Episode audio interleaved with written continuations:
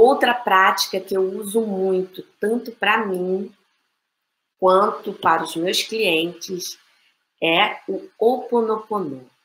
Se vocês não conhecem, o Oponopono é uma frase, são frases que a gente usa, cada frase tem o seu significado, e é como se fossem os cinco princípios, né? Tudo tem uma função, tem um, um ponto de transformação, e o Oponopono, ele é ótimo para o perdão, para limpar em você o que tiver que ser limpo em alguma situação que você está vivendo, ou algum problema com uma pessoa.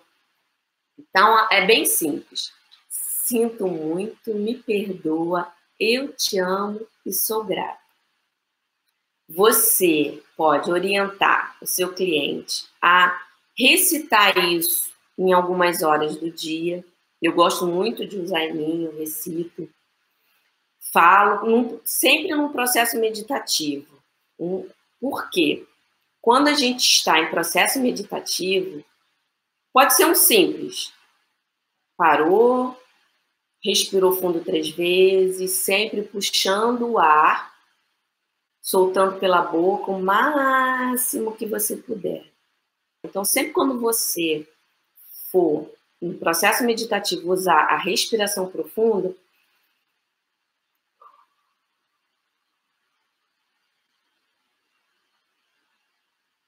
esvazia, tira tudo. Você vai ver como isso é maravilhoso. Entrou nesse processo, o corpo já vai liberando o que você está colocando para fora.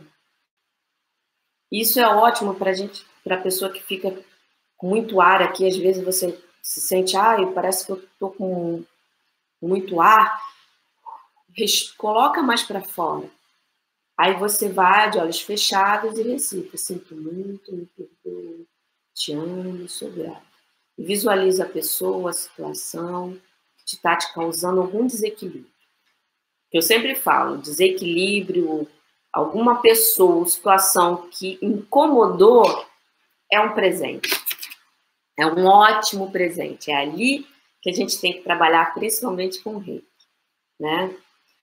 É, só para finalizar, e como é que você junta isso com o reiki?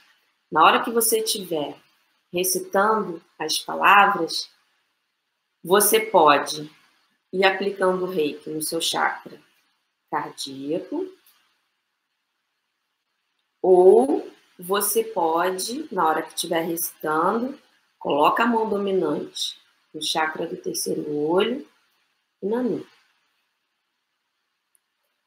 Sinto muito, me perdoa, te amo, sou Fica ali. Fica o tempo que você achar necessário para poder liberar. Você vê que aquilo ali vai limpar qualquer coisa em você que esteja é, a, atrapalhando a solução. Porque se aquilo chegou na sua mão é porque você tem que aprender alguma coisa.